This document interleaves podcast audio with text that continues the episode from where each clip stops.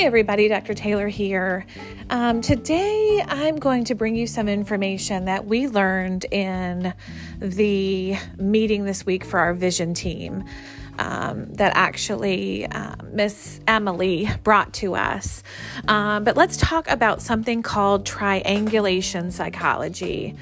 Um, basically, what that means is you've got a situation with someone, whether it's with a student or an adult, parent, colleague, and instead of going right to that person to discuss next steps, you go to someone else to share that story or that concern or that barrier.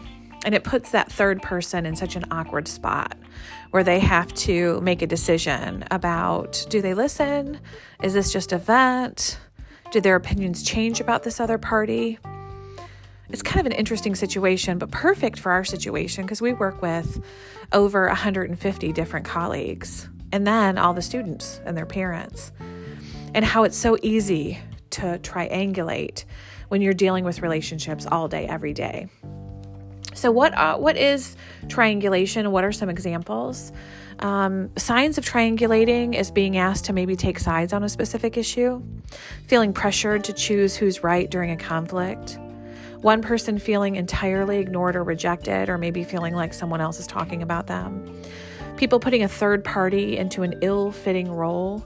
For example, if, if I had a problem, let's say, um, with Miss, Miss Rebecca in the front office, which I never would. but let's just say I had a problem with Miss Rebecca in the front office and I didn't come to talk to Miss Rebecca. I went to Leah instead to talk about Miss Rebecca. And then Leah felt this odd feeling with Rebecca since now I've talked to Leah about her.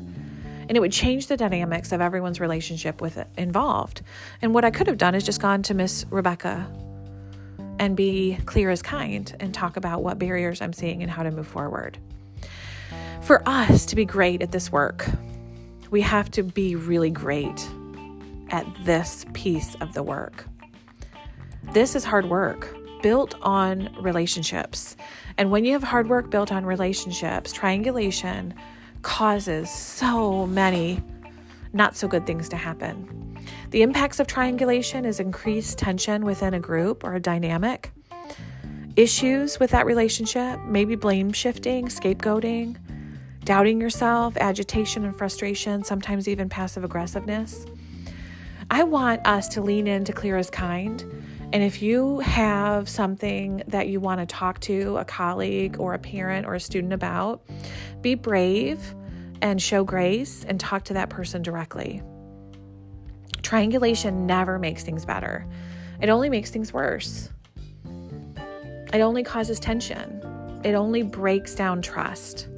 So I would just encourage you this week, as we only have one week left before break week to lean in to clear as kind and hard conversations and do a little research on triangulation psychology and think about how you can be your best version of yourself here at HCA.